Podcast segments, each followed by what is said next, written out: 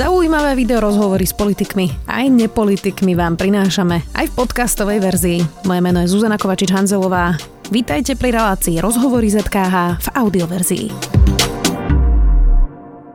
Hovorí, že na Slovensku sme svedkami prevratu, keď máme stále núdzový stav. Olano vyberá prednostov okresných úradov ako v 90. rokoch a najvyšším rozhodovacím orgánom je tlačová konferencia. Skúsme známy test Ficom, ak by to urobil, vyrazilo by vám to poistky a pomaly by ste sa chystali protestovať. Zmetok, strach, neexistujúca kontrola a reštrikcie, dokonalé podmienky na ovládnutie štátu. Píše Salomarec, prekladateľ a publicista a sedí už v štúdiu Sme video. Vítaj. Ahoj, ďakujem za pozvanie. Samo tak teda odcitovala som časť toho posledného komentáru pre denník SME uh, a tam si napísal, že sme svetkami prevratu. Nie je to prísilné vyhlásenie? Mm, ja si myslím, že to nie je prísilné vyhlásenie, lebo musím povedať, že niektorí ľudia sa ma pýtali, že, že či nejde o autorskú licenciu, že či akože nepreháňam. Ja som povedal áno, čiastočne, ide o autorskú licenciu, ale ak by som to mal nejak kvantifikovať, tak možno o takých, že 20%. A, a ten zvyšok si myslím, že je pravdivý a stojím si za tým práve pre tie dôvody, ktoré si vymenovala. Že súčasná situácia, a poviem to tak, že súčasná forma vládnutia je pomerne nečitateľná, lebo nie sú jasné rozhodovacie procesy, nie sú jasné mandáty, keď to tak mám povedať, pretože Existuje množstvo rôznych štábov, ktoré veľmi nevieme, ako sú ukotvené, na základe čoho rozhodujú a kto je ich členom. A máme tu prípad, kedy teda minister vnútra nevydokladoval, takto jemne to poviem, nevydokladoval na základe čoho umiestňuje ľudí do karantény. A to sú všetko vážne podozrenia. A okrem toho, mm, tieto situácia ja absolútne nespochybnem, že ide o výnimočnú situáciu, ale je to situácia, ktorá jednoducho e, prevzaťu moci až za hranice mandátu praje. Ja to, tak, ja to takto vnímam. Premiér e, Matovič hovorí, že teda v stredu sa vyjadrí, že či predložia núdzový stav, ktorý končí v polke júna, ale teda naznačoval, že možno to predložia, lebo že musia zásobovať nemocnice rúškami. Obstojí tento argument podľa teba?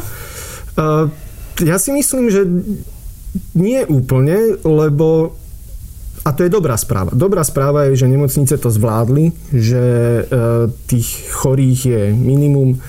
Myslím si, že dlhodobo sme v zásade nielen na nule v klozavom mediáne, ale jednoducho v jednotkách čísel sa pohybujeme. To je, to je vynikajúce.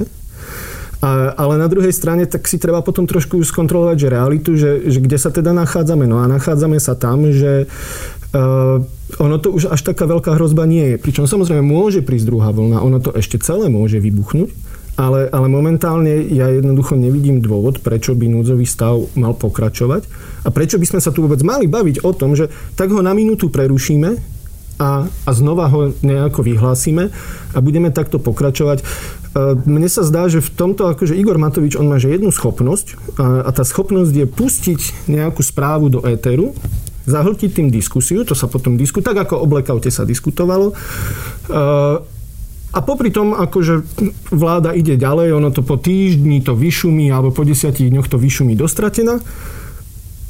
A 10 dní prešlo, my sme sa bavili v zásade o, o nejakom pomerne absurdnom vyhlásení a, a toto sa deje veľmi často. Bude um, asi o tak 2,5 týždňa, teda 100 dní vlády. Ako to ide zatiaľ Igorovi Matovičovi? No, hovoríme o vláde, nehovoríme o Igorovi Matovičovi. Uh, tá vláda, akože niektoré nominácie a ja vnímam, že vyloženie pozitívne. A myslím si, že to akože rozhodne by malo zaznieť, lebo, uh, lebo aj z toho, čo si citovala, uh, ten, ten môj článok, tak ono to môže znieť, že proste, že ja a za každú cenu búšim do tej vlády, to nie je pravda.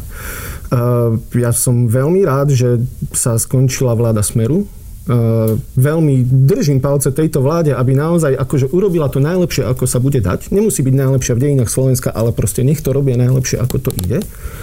A niektoré nominácie sú výborné, lebo uh, ak si spomenieme na to, čo robila SNS, uh, ktorá reálne spochybňovala orientáciu Slovenska na západ a, a, a diskutovalo sa tu o tom, že či my vôbec máme byť v NATO a tak ďalej a kam vlastne patríme, tak napríklad Myslím si, že Jaro Naď okrem toho, že teda urobí napríklad poriadok na tej obrane z hľadiska povedzme finančných tokov, tak to je, že vynikajúca správa. Takisto ministerka spravodlivosti, e, minister zahraničných vecí, to sú kvalitní, vzdelaní, e, spolahliví ľudia, ktorí vedia, čo majú robiť.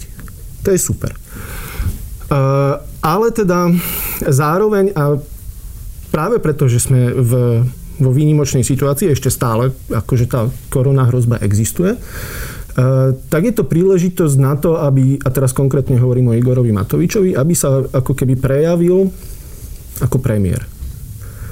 No a ako premiér sa začal, prejavuje veľmi, veľmi zvláštne v zásade tú svoju e, komunikáciu a teda modus operandi, odkedy bol e, opozičným poslancom a, a lídrom opozičného hnutia veľmi nezmenil. A to si myslím, že to je že dlhodobo veľmi zlá správa. No ja te teraz zacitujem, nehovoríme, že klame, ale hovoríme, že keď človek klame, vyzerá to presne takto. To si napísalo Igorovi Matovičovi. Uh-huh. Klame?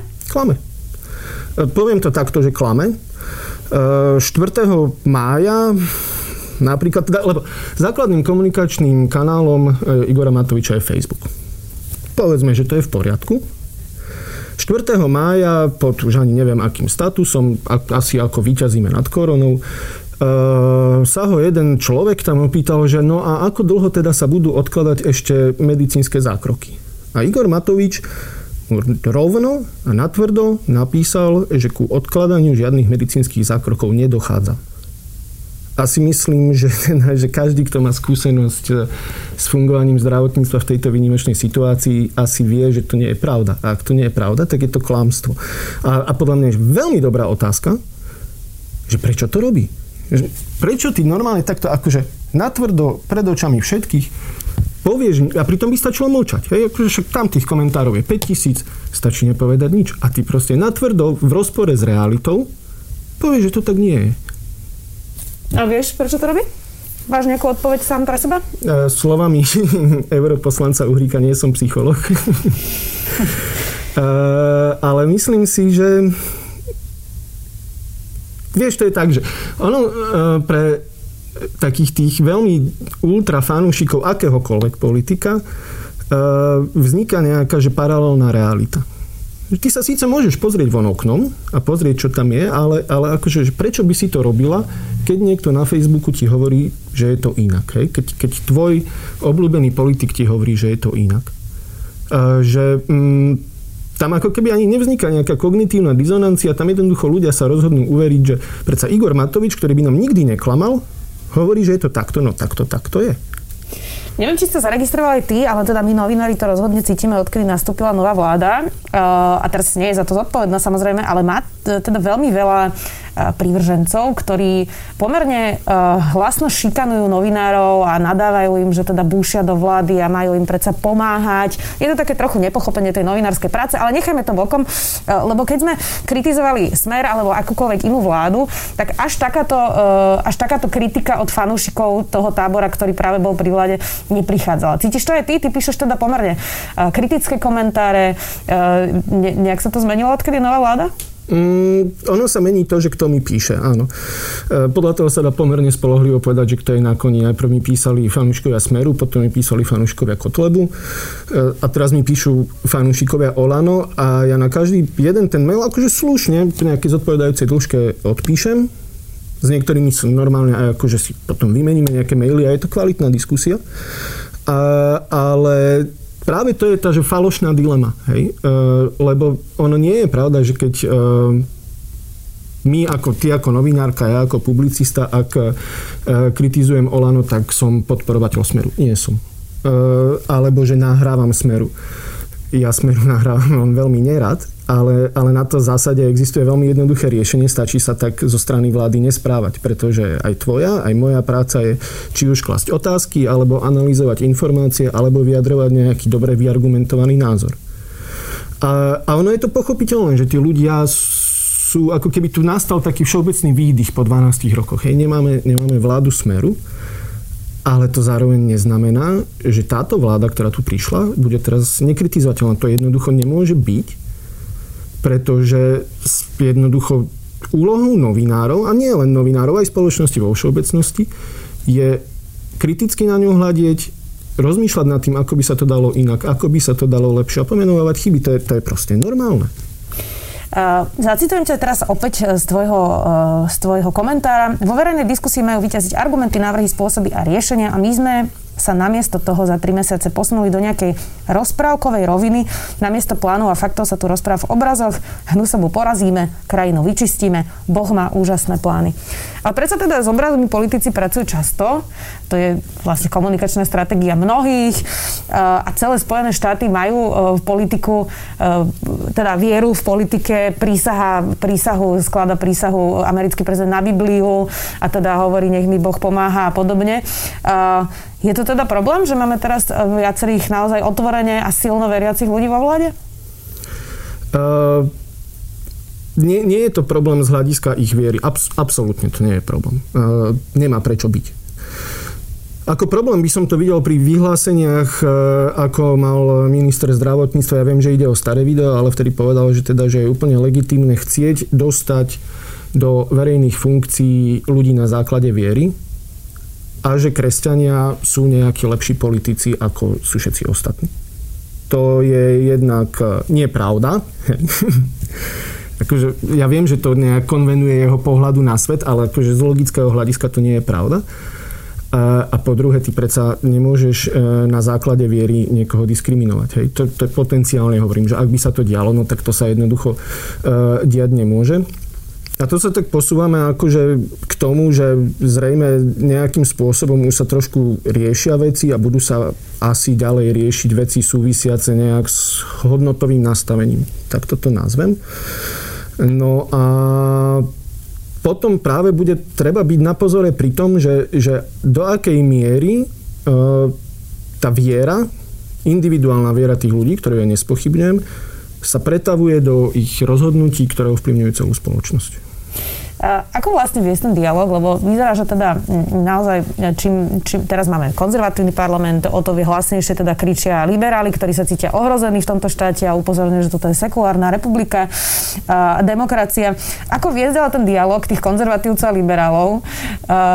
lebo momentálne to vyzerá, že nám to veľmi v tejto krajine nejde. A, a dá sa to vôbec? Pretože tie interrupcie, to je veľmi emotívna diskusia. Absolutne. Zatiaľ teda až tak dôstojne neprebieha.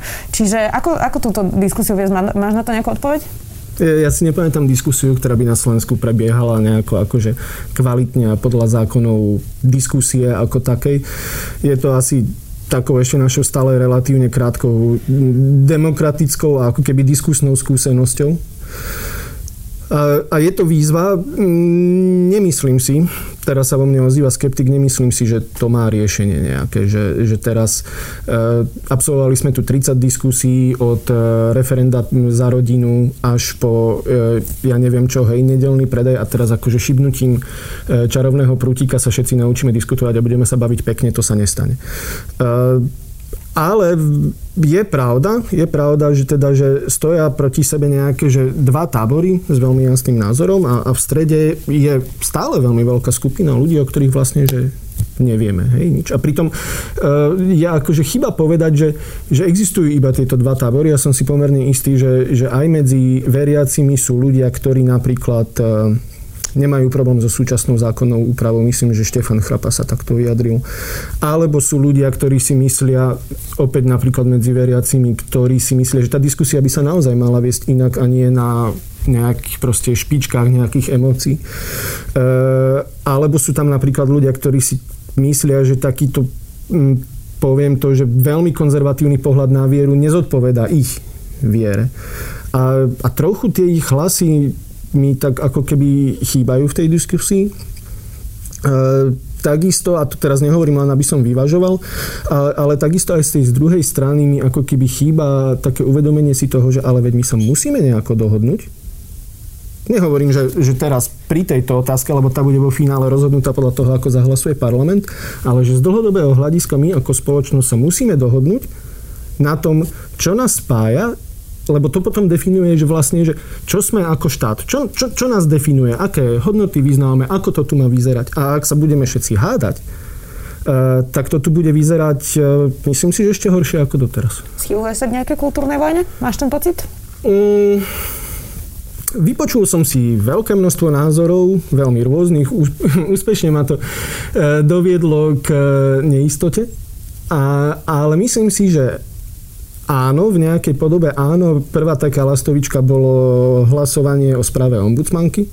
Lebo ja akože, teraz nie preto, že by som sa nejak 100% súhlasil, ale ombudsmanka sa zaoberá uh, ochranou ľudských práv.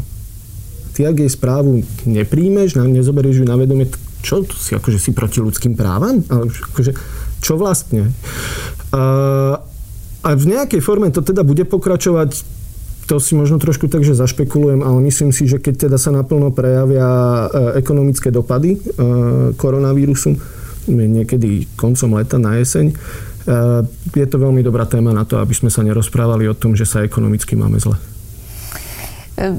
Videli sme teraz vo Veľkej Británii prípad poradcu Borisa Johnsona, ktorý počas korony teda napriek tomu, že všetci museli byť zatvorení doma a vláda teda všetkých vyzývala, že majú zostať doma a naozaj to bola vážna situácia, mali veľmi zlé čísla, tak cestoval naprieč krajinou e, krížom, krážom a stretli ho ešte dokonca aj na prechádzke e, s rodinou a pritom celá jeho rodina mala príznaky koronavírusu, čo je teda úplne absurdné.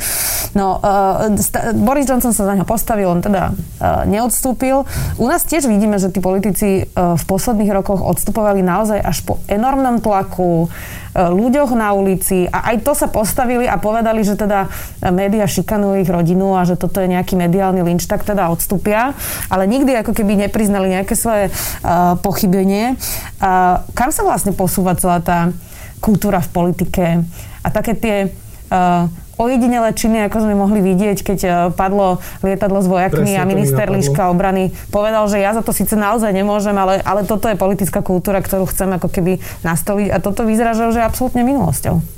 Je, e, a to je ten paradox, e, lebo okrem iného teda jedným z leitmotívov Olano, lebo to je absolútne že dominantný prvok v, vo vláde, tak si to dovolím takto akože zosobniť. Uh, jedným z leitmotívov ich bola aj proste, že ideme to robiť že úplne inak. A to neznamená len, že v úvodzovkách pozatvárame zlodejov, povyhadzujeme ľudí, ale jednoducho, že tu musí zavládnuť aj nejaká iná kultúra, lebo minister Kaliňák mal množstvo príležitostí, aby ustúpil, odstúpil po, počas tých rokov a nakoniec odstúpil až akože po enormnom tlaku, že malo by to byť inak. A, a podľa mňa toho zatiaľ, že nie sme svedkami. Že oni idú v tých šlapajach a ja opäť spomeniem toho ministra vnútra, nemám osobne nič proti nemu, naozaj mu prajem, aby to robil, že najlepšie, ako by sa dalo, lebo roboty je určite veľa, ale na základe niečoho zatvára ľudí do karantény. My nevieme na základe čoho, on povedal, že to existuje, ale že nám to neukáže. Ani ombudsmanka. Nikomu. Nevieme, hej? A možno to existuje, ja mu prajem, aby to existovalo, ale toto nie je vojenská tajná služba, kde minister vnútra je verejný činiteľ, de facto akože delegovaný nami všetkými, aby niečo vykonával a aby okrem iného akože dokladoval svoje rozhodnutie. Veď to je akože zákonné minimum pretože on má e, v rukách represívne zložky štátu. Ty nemôžeš povedať, že ja vám to neukážem. No a ak to rozhodnutie neexistuje, ak to nie je v súlade so zákonom, e, tak bohužiaľ akože neexistuje iná odpoveď, ako si porušil zákon, musíš odstúpiť, to je jedno, či ťa mám rád. E, zákony, pravidla, nariadenia, slušnosť je nad, je nad nejakým konkrétnym človekom, aj nad nejakou posvetnou misiou, že ideme čistiť krajinu. Zákony musia platiť. No a toto je teraz počas pandémie, počas núdzového stavu v krajine. Ty máš... Um, akú predstavu, že keď teda toto skončí, dajme tomu, že teda z polovici u nás skončí núdzový stav a pomaly sa uh, možno dostaneme do normálu, dajme tomu, že nepríde druhá vlna a uvidíme.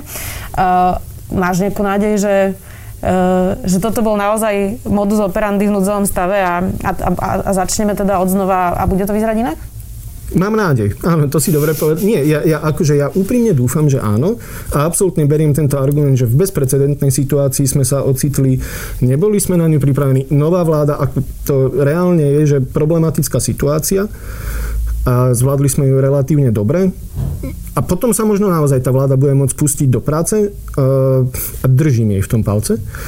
A, ale neviem si celkom predstaviť, že, že vlastne, že ako to bude vyzerať, e, či sa pritom budú dodržiavať dajme tomu iba, že tradície, hej, alebo slušnosť, alebo dokonca aj zákony. E, lebo ono celým leitmotívom toho, čo sa deje, a môže to byť leitmotívom aj toho, čo sa diať bude, je, že nie je čas. Hej, že ako, treba konať, treba robiť, pretože krajina je po 12 rokoch špinavá. To je všetko pravda. Ale nemôžeme rezignovať na nejaké základné pravidla, lebo potom tu už akože veľa toho neostane.